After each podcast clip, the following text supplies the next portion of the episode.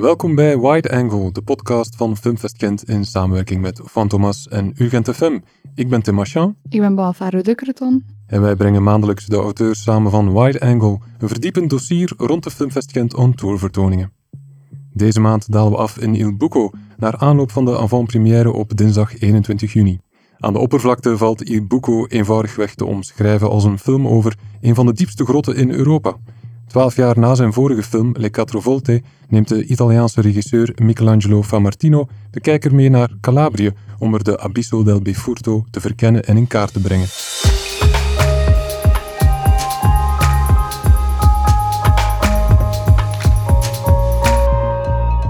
Voor het verkennen en in kaart brengen van dit contemplatieve filmgedicht kunnen wij dan weer beroep doen op enkele fijne tafelgasten, onze cynisch-speleologen van dienst.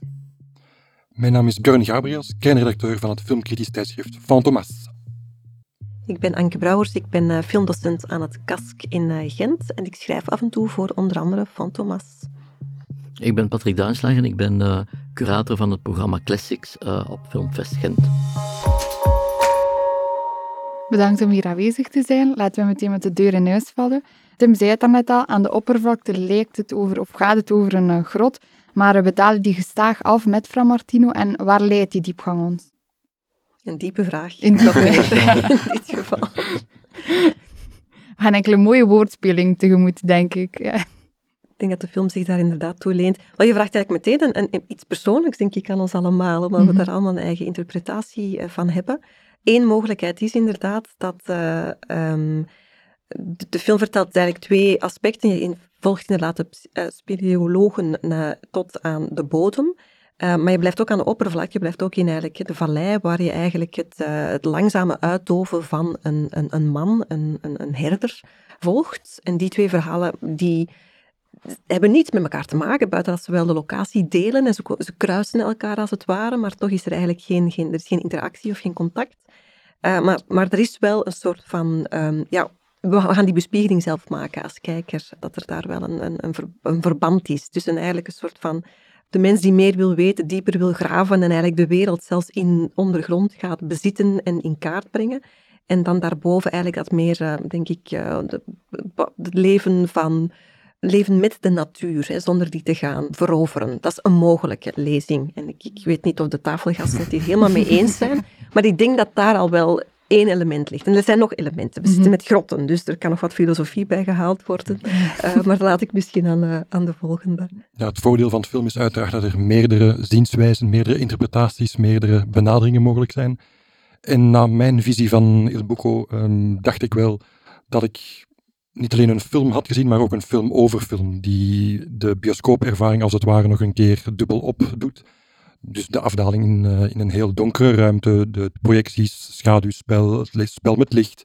En ja, die ervaring die deed mij dan ook weer reflecteren op wat het betekent om in een bioscoop te zijn. En die projectie van mijzelf, die, die gooi ik dan als het ware terug op de film. En dat doet mij dan ook wel eens een keer afvragen van, is het dan wel mijn, mijn positie om dat soort van projecties te doen naar de film. Dus niet alleen kijken wat mijn film mij biedt, maar ook mijn eigen beelden als het ware teruggooien naar, uh, naar de film. Dus dat is wellicht ook wel iets wat mijn medekijkers uh, ervaren bij het, bij het kijken naar film.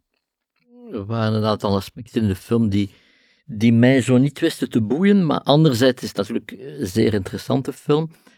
Maar voor mij ook een beetje interessante film voor soms heel kleinere dingen. En zoals uh, mijn collega's al gezegd hebben, die van persoon tot persoon zullen verschillen. Want je kan heel veel in die film, heel bepaalde details, kan je eigenlijk volledig verder uitwerken uh, in je fantasie, maar ook in de film. Bijvoorbeeld, wat ik zeer interessant vond, in mijn ogen een beetje te kort, was de, het, grote contrast tussen dus dat boren in die diepte en dat plots dat contrast met die oude beelden op televisie van die toren in Milaan, de Pirelli-toren, die trouwens een, een, als een meesterwerk van het modernisme wordt beschouwd. Dat is, en, en daar krijg je ook een, een symboliek. Het is niet alleen dat je, dat je die toren hebt, die tot de, in de, die in de een wolkenkrabber letterlijk, maar dan krijg je ook een dimensie dat je daarmee naar de hemel reikt. Dus ik vond dat contrast tussen zowel zo diep mogelijk onder de grond gaan en zo hoog mogelijk uitsteken boven de wereld, vond ik wel een, interessant, uh,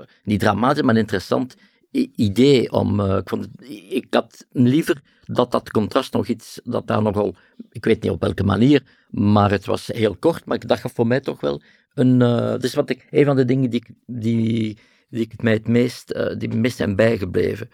Wat ik had bij de film, misschien omdat ik hem niet helemaal geslaagd vond, wat persoonlijke mening is, maar daardoor ga je dan ook meer, terwijl je de film ziet, vergelijkingen gaan zoeken, ga je referenties aan andere films. Ik, het deed mij zo, terwijl het totaal geen imitatie is, maar ik dacht ook aan het beste van de films van de Tavianis, de manier waarop zij ook uh, het, het, zuiden van Italië verkennen, zeker in een film als Padre Padrone, hoe die film zich ook in een bepaalde Italiaanse traditie toch zit, hoe, uh, hoe origineel en, want als figuur is de regisseur een, een buitenbeentje in de Italiaanse cinema. Mhm. Je kan hem niet tot een bepaalde stroming rekenen, maar tegelijkertijd, wij interesseren wel om te weten, in hoeverre zit hij ook nog in de traditie van het neorealisme bijvoorbeeld.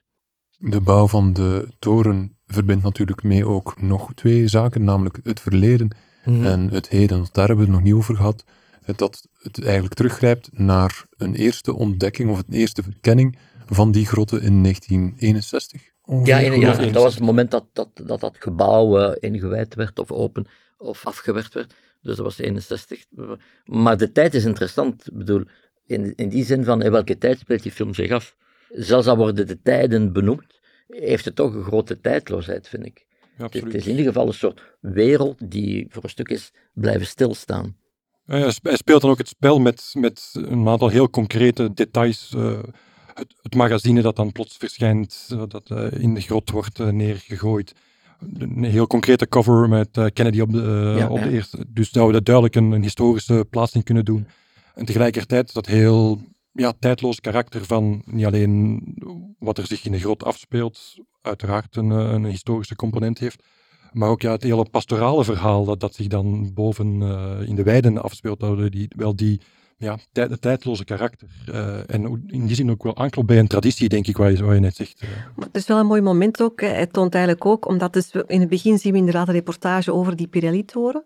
Uh, en dat is een, op een televisiescherm in zwart-wit, maar het hele dorp zit daar verzameld voor dat televisiescherm, zoals we eigenlijk in andere Italiaanse klassiekers de mensen in de uh, cinemazaal zouden hebben gezien hebben. Dus er is daar ook al wel een soort van ook overslag of eigenlijk een, een omslag gemaakt van eigenlijk misschien die cinemacultuur al naar een andere vorm van beeldcultuur.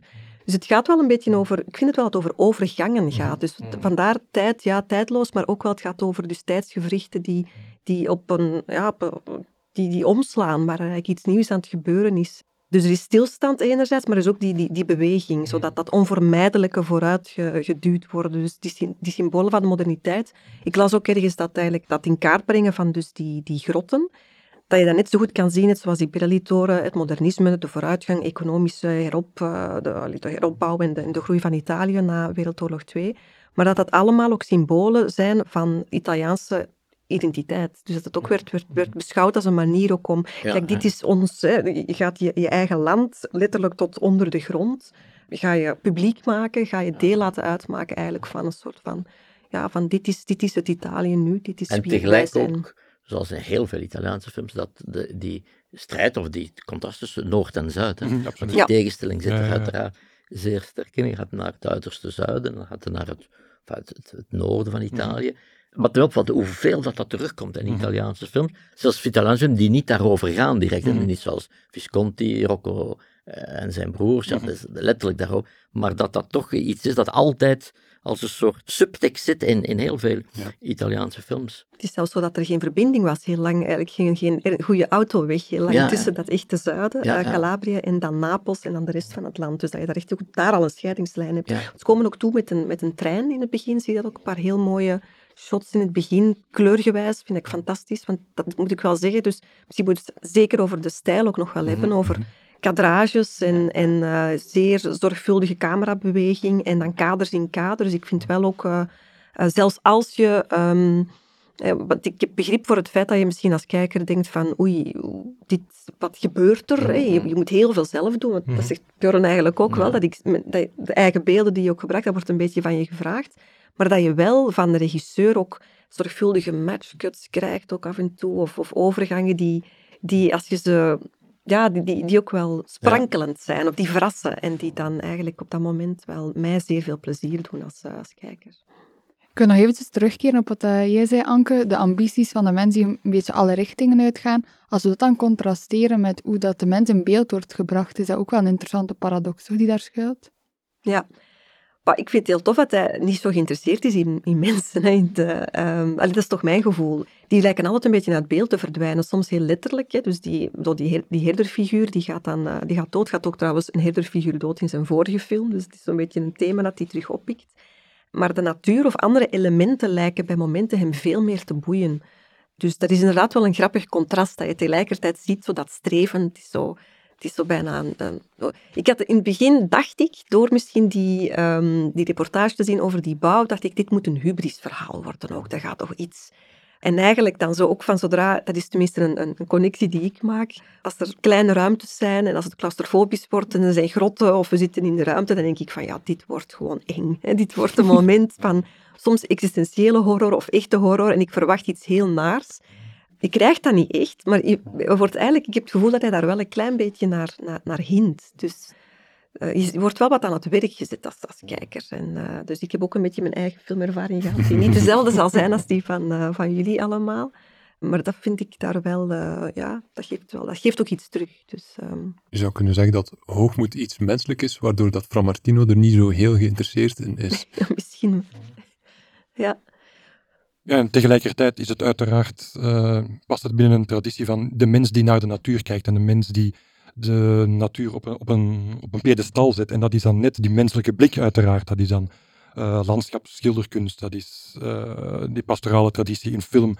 Ja, dat zijn uiteraard wel mensen die naar natuur kijken. Dus, en dat, het is ook kunst natuurlijk, en dat is iets van de mens. Dus in die zin is de mens ook al, ligt de nadruk heel erg op, op natuur, is de mens altijd wel centraal op een bepaalde manier. Dus, en dat is denk ik ook wel waar Fra Martino dan hiermee mee speelt, met, met, die, met die, die tegenstelling inderdaad. De, de, mens die uit het beeld verdwijnt, niet in beeld komt. We zien wel de voetbal, we zien niet de spelers op een bepaald moment. Dus dat soort van contrasten zijn, speelt hij mee, denk ik. En, mm. en dan, dat, maakt hem misschien, dat zijn misschien de interessantste aspecten van zijn, van zijn, van zijn film, denk ik.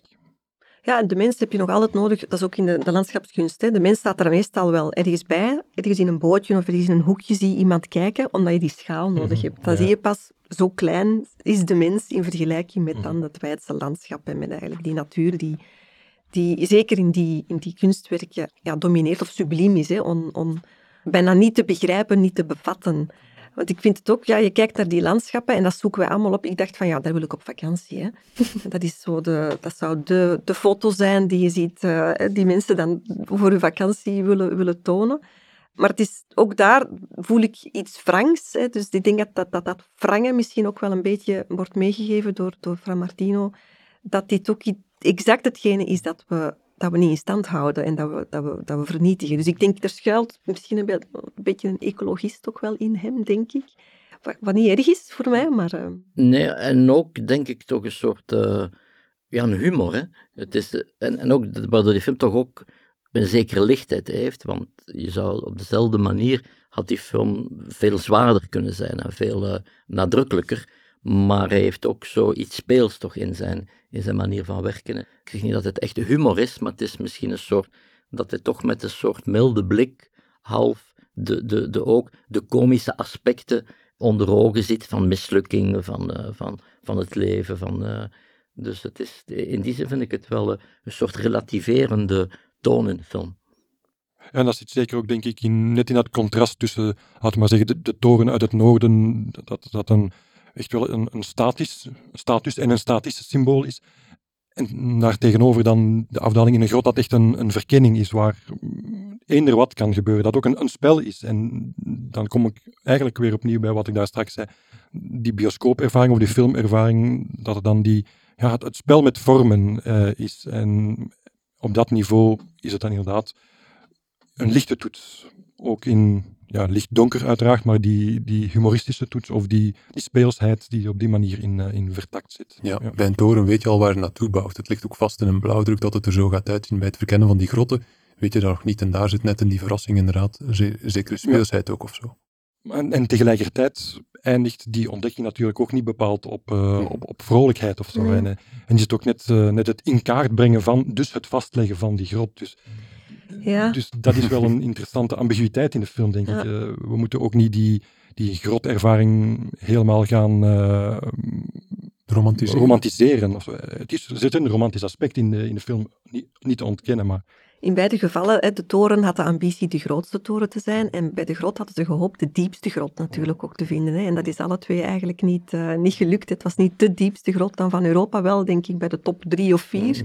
En dan de Wordt gezegd in Pirelli-toren. de film. Hè? Ja, ja, ja.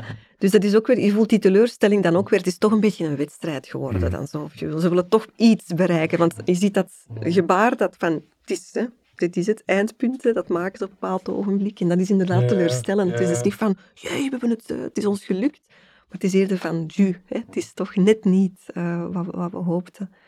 Ik was er net aan het denken, omdat we toch bezig zijn over de mens in relatie tot die natuur en omdat je sprak over de relatie tot het neorealisme, denk ik dat het voornaamste punt is waar hij daar sterk van afwijkt, is juist dat hij inderdaad de mens niet meer centraal gaat stellen. Ik denk dat neorealisme, dat daar de mens echt, ehm, dat het volgen van, en dan een specifiek type mens zelfs, ehm, werkende klasse, de, de, de mens die, die het leven ervaart op een meest, meest, meest directe manier, dat dat echt toch initieel, toch bij eh, Sabatini bijvoorbeeld, bij de, de, de scenarist van, van de meeste neorealistische films, dat dat echt eh, de, de doelstelling moest zijn.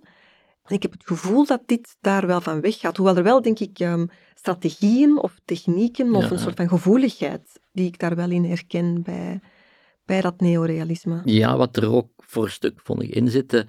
eh, het is een totaal andere film natuurlijk, maar ik vond het op een of andere manier een verwantschap met eh, Pietro Marcello van Martin Eden, die een veel ambitieuzere film is en die, die echt een historische film is. Maar vooral ook in de manier waarop eh, het verleden, die, eh, op de geschiedenis, op een soort documentaire manier verslagen wordt. Terwijl je natuurlijk weet dat het reconstructie is. Maar het, het, het geeft het gevoel alsof het in de tijd waarin het zich speelt gefilmd is. En ook die tijdloosheid. Hè? Ja, dat is ja, inderdaad dan daar zo van die doelbewuste anachronisme die je ook laat zien, om misschien ook het feit dat het een... een al die, elke film is, is eh, artifice, is, is reenactment tot op zekere hoogte, ook documentaire films, dat dat wordt benadrukt. En het gebruik van archiefbeelden, dat doen ze ook alle twee, Marcello en eh, hier dan het eh, televisieprogramma met die oorlijke presentator.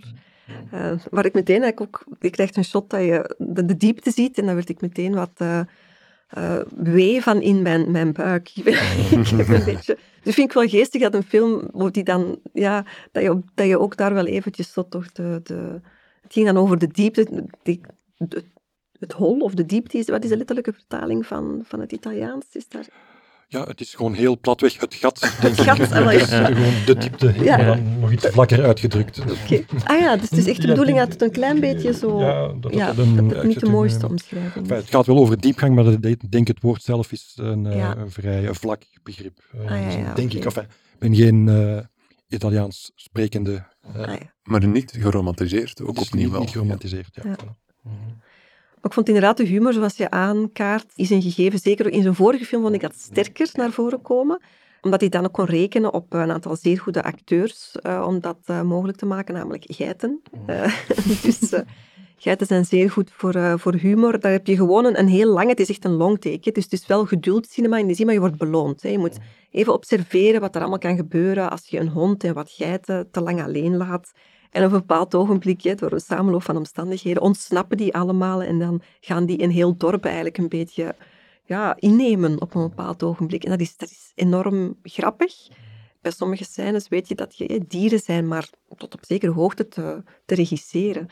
Dus je krijgt ook nog dat gevoel van een, een, het- Een spontaniteit. spontaniteit en het documentaire geven en het geluk. En dat je dan denkt, of misschien, ja, hoe knap het geduld dat een filmmaker heeft gehad. Dus je bewondert vaak ook wel de werkwijze misschien, ook terwijl dat je kijkt. Niet alleen be- bewonder je de film, maar je hebt eigenlijk de hele tijd zo die dubbele reflectie ook over dat maakproces. En ja, dat zorgt denk ik juist, want we lezen al wel eens dat er wordt gesproken eh, over dat het immersieve cinema is.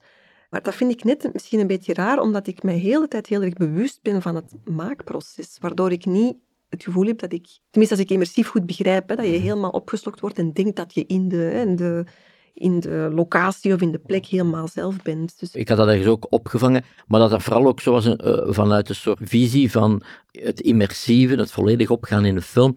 Ja, dat heb je niet alleen in Hollywood, dat kun je ook hebben in een pure arthouse film. Die kan met, met, met veel kleinere middelen soms hetzelfde effect bereiken. Ja, dat vanuit die, vanuit die optiek meer geschreven, geschreven werd. Om dan te zeggen dat Ja. die ervaring in die grotten, dus dat afdalen, dat dat, een, een, dat, dat zo gefilmd is dat, dat de toeschouwer ja, zelf daaraan deelneemt of zelf die, dat, dat zelf meemaakt.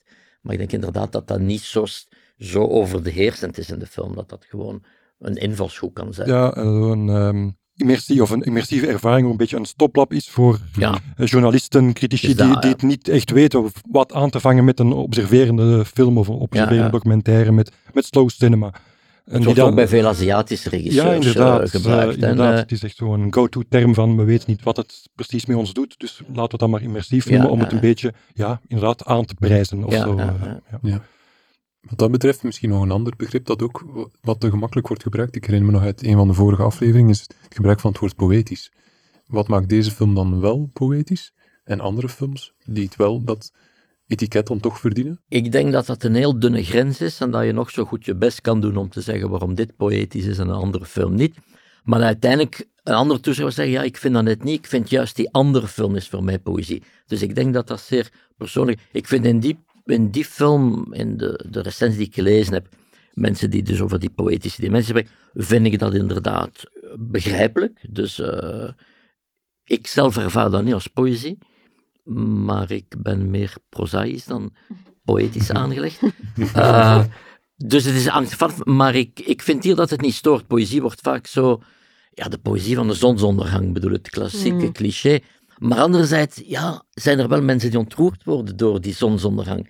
Dus dan kan voor hen de belevenis, wij mogen niet altijd beslissen wat voor mensen poëzie is, vind ik. Maar ik doe dat zelf natuurlijk de hele tijd eh, in het schrijven. maar, maar tenslotte is het maar een mening. Je eigen poëzie is misschien voor de, de buurman kitsch en vice versa. Dus, eh, maar het is zeker niet een film die poëtisch is in de zin van die het ene mooie beeld na het andere aan elkaar rijgt. Dat heb je ook niet. En dat kan een soort nadrukkelijke poëtische stijl zijn. Dat je, dat je bijvoorbeeld eh, kunt hebben in bepaalde Amerikaanse films of Britse films. eh, David Lean is ook een vorm Hmm. van poëtische cinema. De manier waarop hij in Ryan's Daughter, dat, dat landschap, eh, die, die, die zee, die, die storm, die filmt, is ook de poëzie van de, ja, de natuur, die de ontketening van de natuur. Maar daar is dan een soort spektakelpoëzie. En hier is dat een soort Mhm. meer innerlijk eh, vanuit, ja, Ja, die vanuit het gevoel komt. En op vlak bij Il Bucco kunnen we het misschien ook gewoon heel concreet poëtisch noemen, als we dan denken aan niet een, een, een verbaal rijm, maar een beeldrijm. En,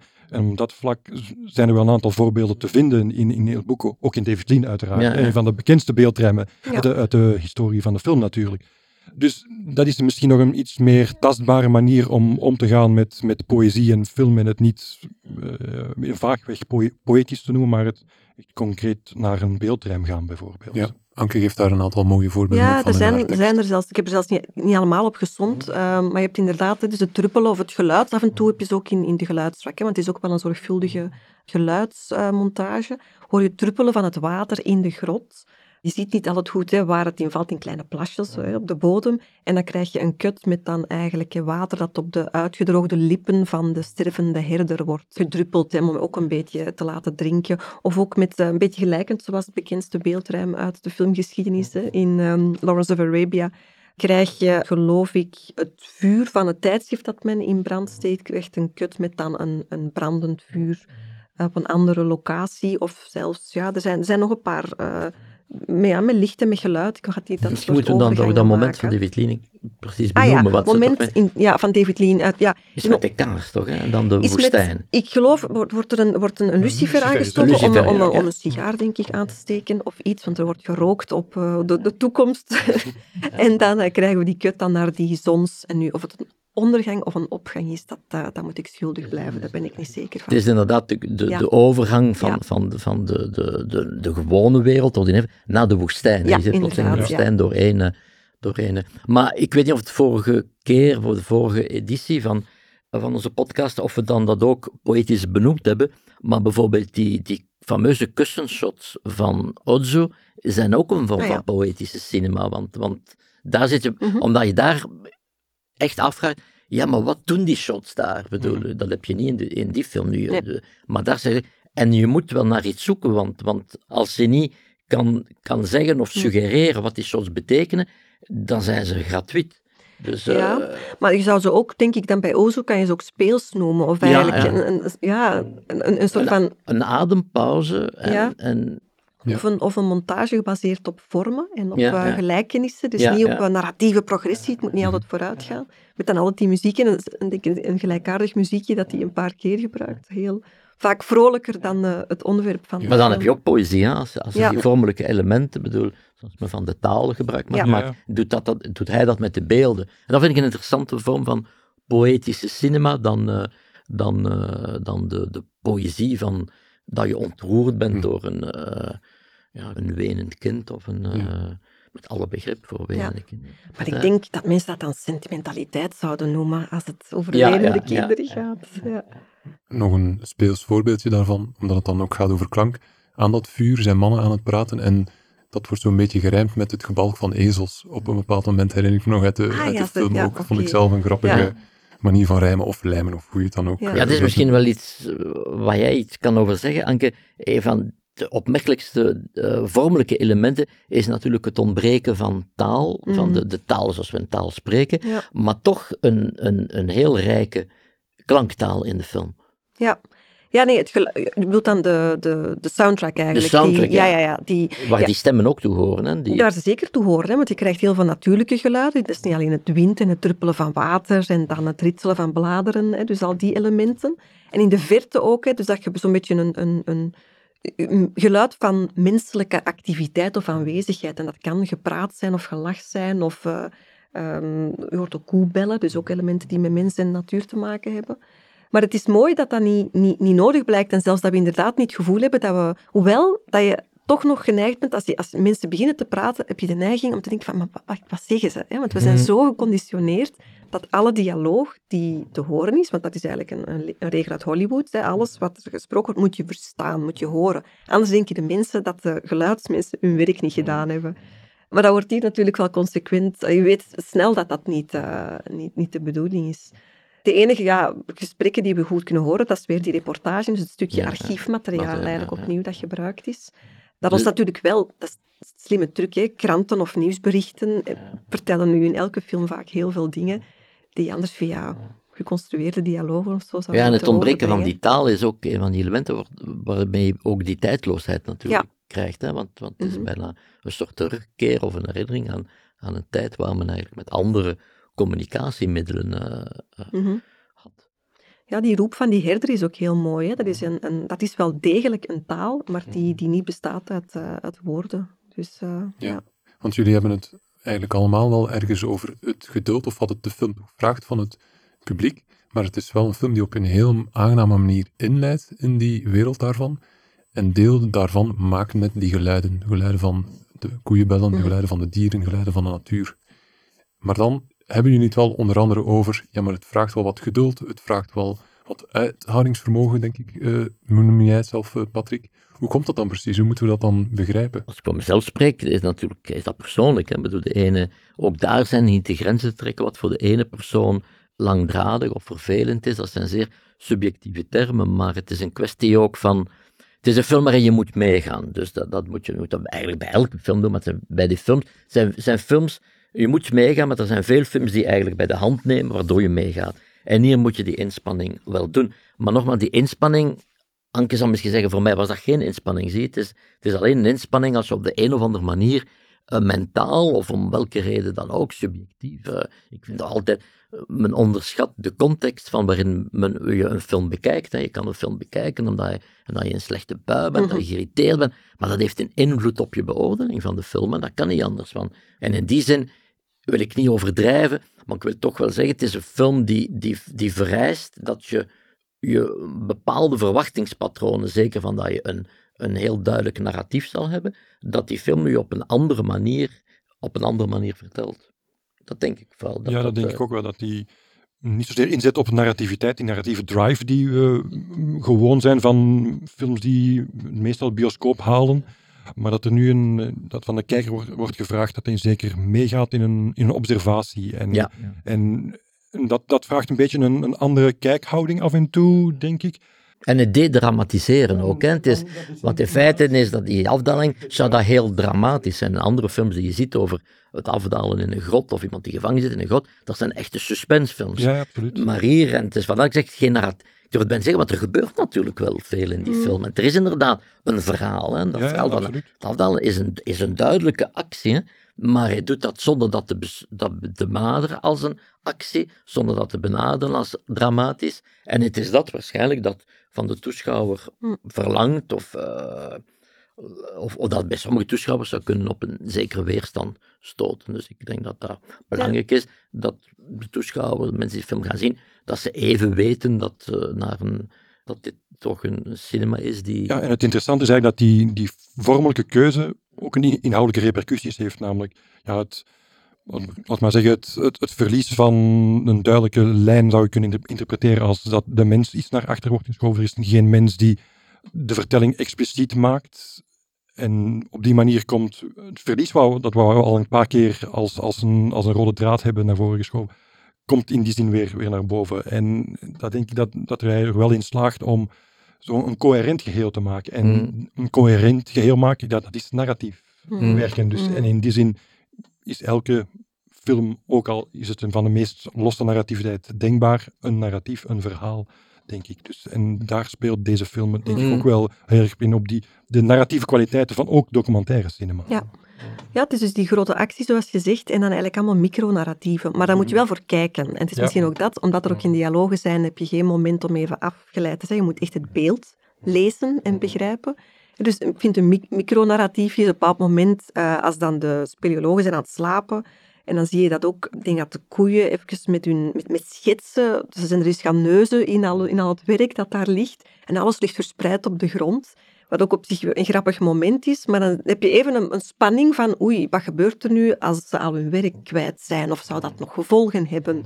Dus die vraag kan je je stellen. En er zijn nog van die heel kleine eh, dingen, ook als het de ezeltje, dat in het begin altijd, ezeltje hoort bij de herder, is in het begin altijd heel ver diep in het kader gekadreerd. Je ziet hem, maar valt niet echt op, maar is erbij. En, en volgt ook de herder eh, als, als ze rondwandelen. Die arriveert op een bepaald moment ook alleen bij nog een aantal anderen, ergens in een, een, een, gebouwtje, een huisje, waar nog, eh, nog herders, denk ik, of hoeders of, eh, zich ophouden. En dat is eigenlijk een klein moment, dat is, dat is eigenlijk dat is een narratief, dat is een spanning. Hè? Want dan wordt, moeten zij interpreteren, oei, je bent hier alleen, waar is de herder, die je normaal gezien altijd, eh, waar je altijd bij bent? En dat is wel een klein verhaaltje dat wordt opgebouwd. En dan vinden ze hem, ergens gevallen, eh, ziek, ingestort op de grond. Dus dat krijg je eigenlijk wel. Dus, eh, maar maar op, op, op microniveau, denk ik. Dat is een beetje de... Maar je moet het oppikken. Want als je ook in... Er zijn shots ook die van behoorlijke afstand worden gefilmd. En als je dat niet gezien hebt... Dat, ik had de eerste keer bijvoorbeeld zelfs niet gezien dat die was gevallen. Ik had, ik had de ezel gezien, want die beweegt. Dus ja, ik kijk naar beweging, zoals de meeste... zoals dieren, de mensen. Wij volgen beweging als we het zien. En dan pas, ik heb dan nog even teruggekeken en je ziet het eigenlijk al wel, hè, dat, hij- dat die daar eh, is, eh, is neergestort. Maar het zijn dus heel kleine, kleine details. Dus hoe beter je kijkt, hè, en zelfs wij als getrainde kijkers zullen nog kleine details missen. Maar het geeft dus ook weer voldoening als je dan eigenlijk iets, eh, als je een detail opmerkt. Ik krijg voldoening aan, er is ook een mini-narratief voor mij die kat die je op een dak ziet, eh, zijn eigen ding doen. Terwijl dat je ook naar andere dingen kan kijken, maar je kan ook kijken van, wat is die kat daar aan het uitsteken? Dat is, een, dat, is, dat is een pleziertje, vind ik, aan dit soort cinema. Je ziet bij Fra Martino dus duidelijk een fascinatie voor de banaliteit, eh, maar tegelijkertijd is er toch ook dat, ja, die, die, die zoektocht naar de eindigheid van de mensen, dat je dat in beeld moet brengen, toch? Als we ook denken aan Le Quattro Volte en zo. Hoe hebben jullie dat ervaren? Want enerzijds is er wel die banaliteit, maar dan de dood is toch wel iets dat we maatschappelijk toch nog wel aan de kant schuiven en dat we daar niet graag bij rekenen, ook al is het wel iets dat er deel van uitmaakt. Ja, ik denk dat de, de cinema van Fra Martino is helemaal doordrongen van een, van eindigheid, van een, van een verlies. En ja, wat is er dan vanuit menselijk perspectief?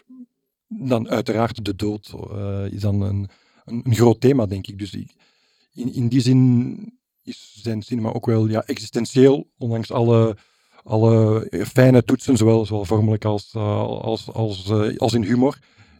Hij maakt wel een, uiteraard een existentiële cinema en, hij schrikt daar ook niet voor terug. En waarom zou hij in godsnaam daarvoor, daarvoor terugschrikken? En in die zin past hij dan ook wel in die, in die, die pastorale traditie waar, waar, we het over hadden. Dus, dus sowieso de, reflecties rond, rond eindigheid en ook de beperkte mogelijkheden van, van de mens, denk ik dat daar ook wel bij hoort. Dus die, die, uh, de bedenking dat ook al uh, kan hij huizen hoog en nog meer dan huizen hoog gebouwen optrekken en ook al kan hij de diepste grotten gaan ontdekken, die eindigheid, daar kunnen we niet omheen. Niet, niet in ons leven, maar uiteraard ook niet in film, die uiteraard ook eindig is.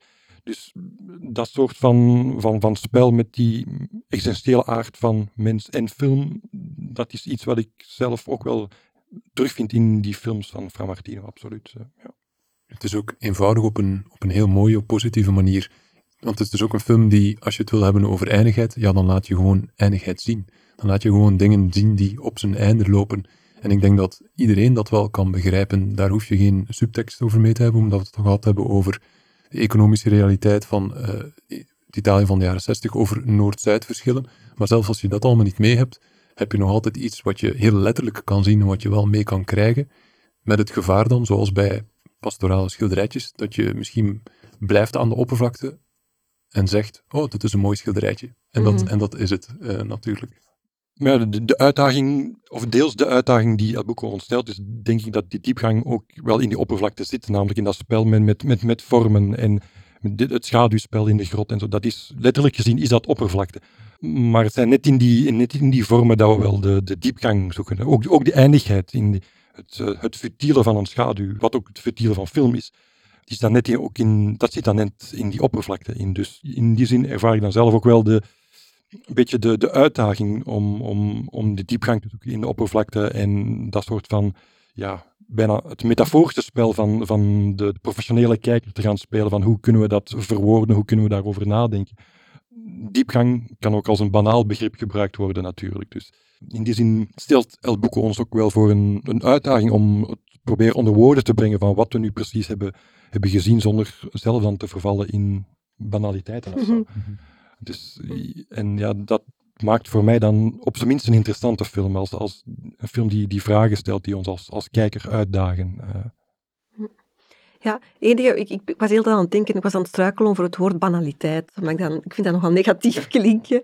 Maar eerder die zo, een soort zomaarheid of zo. Ik mhm. weet niet of dat een betere omschrijving is, maar ik vind wel het hele van zowel de gebeurtenissen, die niet, de ene gebeurtenis is niet belangrijker of interessanter dan de andere, mhm in die wereld van Fra Martino. Dus... Zo banaal dan eerder kunnen vervangen door bijvoorbeeld routine of, uh, of uh, dagdagelijkse, de, de dagelijkse bezonjes, uh, die, die, die natuurlijk banaal zijn, maar die wij ook niet als banaal ervaren, want we doen ze elke dag. Ja, het is ook eigenlijk de, de, de grootste cinema is gericht op banaliteiten vaak. Dus ja, dat vind ik ook wel interessant. Ja. Uh, het is een beetje banaal om dat te zeggen, natuurlijk. Pro prozaïs, denk ik, is het uh, prozaïs is nog een dat jij kan introduceren. ja, ja. Het is in dit geval prozaïs, dat woord, inderdaad. Prozaïsche banaliteit, voilà. Ja, ja, ja. Nee, maar het is geestig. Het woord is natuurlijk wel grappig en, en van toepassing, omdat we eigenlijk, eh, net, Björn zegt het ook net, je, kan, je, je, hebt de mogelijkheid om hier ook een, een, een eerder existentiële en filosofische lezing mhm. aan te geven. Wordt ook aangemoedigd, zeker als je de vorige film weet, waar eigenlijk naar Pythagoras wordt verwezen, naar verschillende stadia. En hier kunnen we met Plato, we kunnen het over Plato in de grot hebben. En, dus ik ben er zeker van dat Fra Martino dat ook wel, wel daar zeker zelf aan gedacht heeft. Um, maar het niet gaat benadrukken en juist inderdaad dan eerder in plaats van aan filosofie doen, doet hij, hij doet eigenlijk aan filosofie door dan, zoals jij dan zegt, banaliteiten uit te tonen. Mhm. Ehm, dus dan vind ik dat in dat opzicht weer... Ehm, het leven zoals het is. Ja, maar ik vind het nog altijd zoals het was. Ja. zoals het was, ja. En zoals het nooit geweest is, ook ongetwijfeld. Of nooit meer zal zijn. Ja. ja. Hebben we nog een tijd die we kunnen toevoegen? Het leidt mij tot een andere filmmaker met gelijkaardige, moet ik het zeggen, intenties misschien, Terrence Malick. En dan heb ik het vooral ook als het gaat over de tijd die hij nu nodig heeft gehad om deze film te maken, deze tweede film. Wat Malick ook voor een heel lange periode heeft gehad. Ik vraag me dan af, is dat eigen aan cinema die ze ook maken? Dat dat gewoon cinema is die om tien jaar vraagt om dan een nieuwe film te maken? Ik weet dus niks van het productieproces, maar ik durf niet uit te sluiten dat het ook vaak een probleem is van funding of Hmm. eh, van ja, tijd eh, te vinden, gezien dat hij misschien ook nog een andere job heeft. Ik weet het niet, dus ik durf er niks over te zeggen. heeft zich twee jaar heeft hij ge- gewoond bij die mensen. Of zich twee jaar heeft hij zich daarin ingewerkt. En, maar in die twee jaar zit ook de opname natuurlijk. En dus twee jaar is hij daar, eh, is hij daar. Dus twee jaar van zijn leven, ja. Er zitten elf jaar tussen. Ik kan me inderdaad, ik weet het niet, maar ik kan me inderdaad inbeelden dat zelfs een, het produceren, zelfs een film met een gering budget ga ik vanuit, dat dat niet gemakkelijk is. Hè? Omdat, dat, eh, omdat je toch altijd eh, bij elk, zelfs bij de kleinste productie, zijn, moet je commerciële troeven hebben hè, om, om geldschieters te overtuigen. En ik denk dat dat, dat kan me dat hij met zijn projecten, dat dat niet zo... eh, kan, ik weet niet, hè, maar ik heb ook niet het idee, als je dat script leest, als je volledig in dat script al alle kwaliteiten gaat zien van die film, dat denk ik niet. eh. Nee, en- Anders moet je hem ook niet Een maken. deel van de kwaliteiten die hij uit zijn film haalt, is denk ik ook de, de investering die hij doet. Dus niet in Ja. de mensen uiteraard, Ja, in, de locaties. Maar ja, hij komt van die regio, dus hij kent de locaties. Maar komt daar nog eens bij, denk ik, dat hij ook zelf een amateur speleoloog of Ja, speleoloog ja, is geworden. En Mhm. misschien wel grappig om te vertellen, op een gegeven moment was het, was het denk ik in die grot, of in ieder geval een grot die hij als speleoloog dan bezocht, eh, kwam hij vast te zitten door een, een overstroming, wat al bij al geen, geen grote ramp was, maar hij vertelde dan wel bij dat mm, eh, een televisieploeg moest bijkomen eh, bij, zijn, bij zijn reddingsactie. Mhm. En daar merken we dan ook wel, of merk je dan ook wel de, de spanning die hij heeft ten opzichte van, van het medium televisie Mhm. dat hij vindt dat die spektakelzucht van, van het Mhm. medium televisie ook bij hem kwam op het moment dat hij daar zogezegd vast zat in die grot. We- terwijl hij eigenlijk van de, ha- van de redenering was van ja, laat me hier even zitten, laat het water zakken en ik kom er zo wel weer uit. Mhm. Nee, er moest een reddingsactie op het touw worden Mhm. gezet waar de televisie bij was. En dat, is, dat, dat, lijkt misschien een, sorry, banaal verhaaltje dat dan in aanloop Ja, van de ja. opname gebeurt. Maar het zegt toch wel iets, denk ik, over de, de visie die hij heeft al, Ja, al ja. als maker en hoe hij aankijkt tegen, tegen een soort spektakelloos filmen. Vandaar dat ik het ook vraag in verband met het begrip slow cinema. Wil dat dan zeggen dat dat wordt doorgetrokken naar een methodiek en ook het productieproces ergens slow wordt? Terwijl het natuurlijk ook wel, denk ik, deels bijdraagt tot de mythe rond die filmmakers. Dat ze net Mhm. hun tijd nemen, of Hmm. lijken te nemen, om die films te maken. Ja, bij Melk is dat trouwens nu volledig ook weg, hè, want de laatste jaren draait hij, ik krijg niet sneller dan zijn schaduw, zeker niet, maar de- draait hij heel veel films na elkaar. Hè. Maar Melk is een interessant, eh, een interessante vergelijking, omdat je net bij Melk, denk ik, bij veel mensen zul, zul, je daar die grens hebben van poëzie en kitsch en zo. Want, want melk, eh, ja, er zijn mensen die, die allergisch zijn aan melk, omdat ze het niets anders vinden dan mooie beeldjes. Dus die man, ik vind dat nu niet, Marten. Ik weet niet wat jij... Nee, nee, ik vind dat ook niet.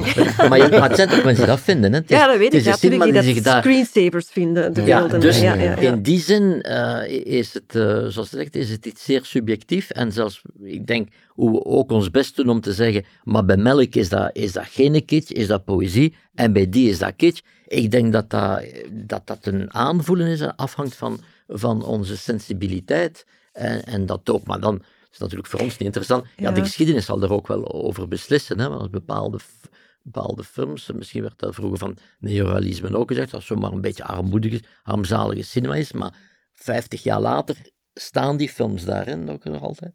Dus eh, Het verschil is daar denk ik dat ook zowel, dus inderdaad bij Melk als bij, ik denk ook wel in grote mate Fra Martino, het gaat wel degelijk over, over iets. Er zit een, een, een gedachte en een inzet Mhm. achter die je ook wel meestal herkent. Misschien niet iedereen, of misschien is dat een gevoeligheid die je daarvoor moet hebben, maar dus de, bij Melk is het ook eigenlijk heel vaak gaat het over niet alleen religieuze thema's, echt over, het gaat eigenlijk echt over een soort van godsprincipe. ja. Of over dingen die heel, heel delicaat zijn, zoals liefde en verliefdheid. Ja, Zij heeft echt ook films gemaakt over verliefdheid.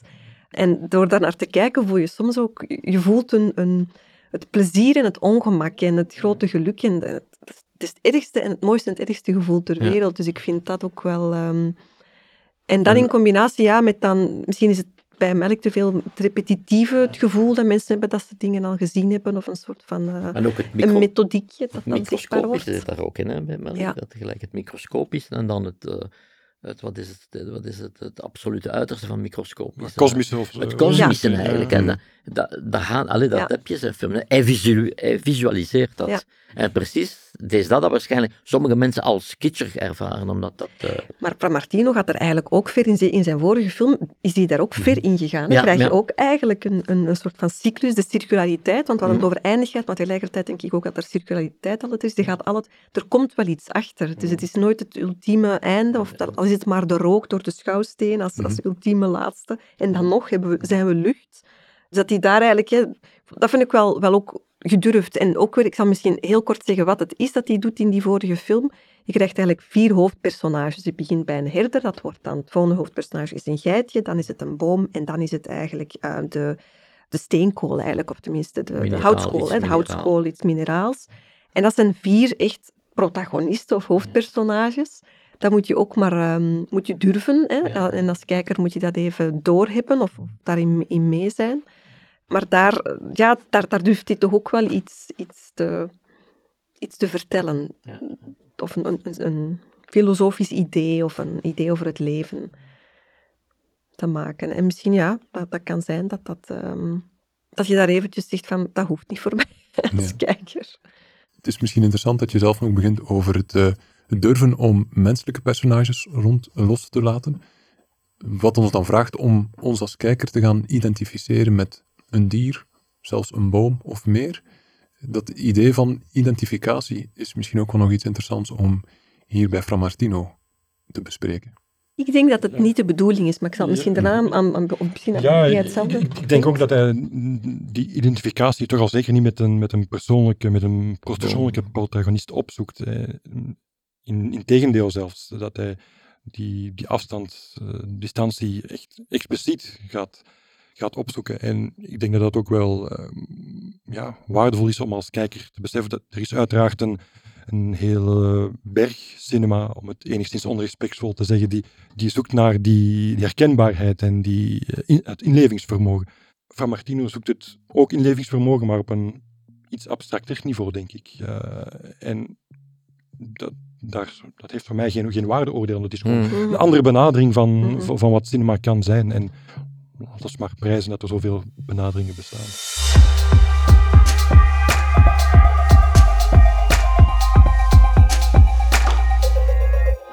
Praten over films uit altijd op meer films, meer films om te delen, meer films om te kijken. Als we tot een watchlist willen komen bij deze White Angle, welke tips zouden jullie dan in dat lijstje willen zien? Ja, het ligt misschien een beetje voor de hand om een groot film naar voren te schuiven, maar ik zal Cave of Forgotten Dreams van Werner Herzog eh, in deze willen aanraden. Ik denk dat dat sowieso een aanrader is, of dat nu in deze context of een andere is. Wer- Werner Herzog als, eh, als cineast toekoor. Zeker voor deze, deze film denk ik dat hij wel een interessante, zowel parallellen als contrasten met, eh, met Il Bucco naar voren schuift. En enfin, als er ergens een cineast die we het, het grootste gebaar niet zal schuwen, is het wel Werner Herzog. Dus, eh, en als iemand na Il Bucco op zoek is naar iets meer woorden, dan kan je ook altijd bij Herzog terecht. Bepaalt geen gebrek aan woorden. zou ik zou, eh, omdat Pietro, Pietro Marcello is daar eventjes eh, ter sprake gekomen, maar Bella e Perduta ligt hier dichtbij, bij, denk ik, eh, bij Van Martine nog meer dan Martin Ede, naar mijn gevoel. Omdat hem daar ook... Het is eigenlijk een documentaire die gedraaid werd over een opzichter van een oud, heel mooi vervallen eh, Italiaans eh, landgoed. Eh, maar die sterft tijdens de opnames en dan heeft hij eigenlijk die, zorgt die dat die vervangen wordt door alternatieven. En een van die alternatieven is eigenlijk ook een, is ook een kalfje. Dat dan eigenlijk een beetje onze focus wordt. En opnieuw niet per se omwille van empathie of sympathie, maar eigenlijk een beetje de, de, de figuur die ons rondleidt door die, door die wereld. Dus misschien daarom, dat is, eh, dat is mooi. En ja, ik vind beide, Martin Eden en eh, Bella Perduta, misschien een duo. Mini-festival. Ja, ik een beetje prozaïs doen. En films noemen waar gewoon het afdalen in, in, in grotten eh, heel aan, aan, aan de orde is. En, en, en dan het drama van is eh, de B-Carnival van Billy Wilder, waarin eh Kirk Douglas op... Nee, Ace in is een man. Ace in the Hole. Nee? Ace in the Hole, die film heeft twee titels. ja. Ah, Ace in the. Hole. De tweede titel van de film, waarin uh, Douglas een journalist is die eigenlijk uh, uh, de situatie uitbuit van iemand die opgesloten zit, een man in, in, een, in een grot. Dan is er ook nog, ja, is hoe heet dat, The Big Escape, of heet die film van, van John Sturges, over het, het graven van een tunnel. The Great Escape, denk ik. Het is een film waar dus gevangenen, krijgsgevangenen een tunnel graven. En dan is er, zijn er prachtige scènes van, van afdalen in, in, in, in, in mijnen, in in de film van Martin Ritt, The Molly Maguires, met, met Sean Connery. En daar zie je dus uh, dramatische scènes in grotten, in, in, uh, in het, in, mensen die dus in de aarde graven. En er is nog één, we zijn verschillende, uh, heel mooie scènes onder de grond, is in, um, in ook visueel, zijn, in al die films zitten ook visueel zeer sterk, is dat het laatste luik in de film Barabbas van Richard Fleischer, waar dus de hoofdfiguur Barabbas, dat die dus moet uh, slavenarbeid verrichten in, in, in, um, in, in zoutmijnen. En ook daar is een zeer, knappe, ja, zeer knap in beeld gezet. Want het is ook het is een uitdaging voor de film die we nu bespreken, Il Buco, is het een uitdaging om zo weinig mogelijk te tonen van... Uh, maar het is ook een... Filmmakers die zoveel mogelijk willen tonen on, onder de grond, is ook een grote uitdaging, omdat je daar heel snel is het ongeloofwaardig of is het uh, of, of saai? Ik zal niet zeggen banaal, maar saai. Uh, het wordt vaak saai. I mean, in een grot zitten. De, de, de, situatie is saai. Iemand redden uit een, uit een grot of een grot-expeditie. Dus uh, een beetje Daarom een monster, als je er een monster bij steekt, hè, die descent, denk ik. Uh, ja, ja, ja, ja, Dus, dus inderdaad, maar die obsessie met het, ja, met het graven naar de, naar, naar de, naar de middelpunt van de aarde toe, dus, dus dat is maar niet de bedoeling, maar tenslotte is dat is een heel interessant contrast tussen het veroveren van de ruimte en het... Uh, dus wat je hier in die film op een micromanier eigenlijk hebt, mhm. hè, maar, maar dat de spanning is die in veel films zit. Voilà. Maar laten we dan inderdaad de descent van Neil Marshall ook aan het uh, lijstje toevoegen voor een horrorfilmbeeld daarvan. Zeker. Je hebt het in je tekst, Patrick, over uh, eh, Ermano Olmi. Ik moest aan een generatiegenoot van uh, ah, Olmi ja, denken. klompenboom, hè. Ja, ja. Franco Piavoli moest ik aan denken aan zijn film Il Pianeta Azzurro. En dat is een film die ook de, de planeet aarde toont in één jaar. De seizoenen komen aan bod, de veranderingen daarin. Een filmgedicht kan je het ook noemen, maar je kan het ook een filmsymfonie noemen. Het is minimalistisch, maar het is ook diepgaand en uh, mysterieus. Van wanneer is die ongeveer? Uh, 1982. En Potemkin, Franse uitgever, heeft uh, het werk van Piavoli verzameld op twee dvd-boxjes. Ah, en dat is eigenlijk wel echt wel heel mooi werk. En ik moest er nu extra aan denken, omdat Anke het had over taal, of liever het niet kunnen begrijpen van de taal die gesproken wordt. Want Piavoli heeft dat ook gedaan, maar dan in een ander film, in uh, Nostos, Il Ritorno. Hm. Zijn, uh, daar is ook, ze spreken een taal, maar we kunnen het niet begrijpen. Mhm, en het, hij laat het ons ook, niet begrijpen. Dat is uit 1989, ja. Ah, ja. ja. Ja, dat is wel de moeite. Ik voeg er graag Dance in the River, een uh, Vietnamese kortfilm van uh, Pham Ngoc Lan, aan toe. Dat is een uh, film die zich afspeelt aan de oevers van de Mekongrivier, waarbij dat menselijke en niet-menselijke protagonisten aan bod komen. En wat dat heel mooi is, is dat die verwevenheid van die rivier en die oevers eigenlijk ook heel letterlijk in beeld wordt gebracht. Ik denk dat de personage ook zegt van deze omgeving heeft littekens op mij achtergelaten. Mhm. Dus um, die verwevenheid vind ik heel mooi eh, in beeld gebracht. Wat ook interessant is, de filmmaker heeft een achtergrond als urban planner en Fra Martino was een architect, dus misschien ook wel een uh, interessant keekpunt om uh, de kortfilm mee te benaderen.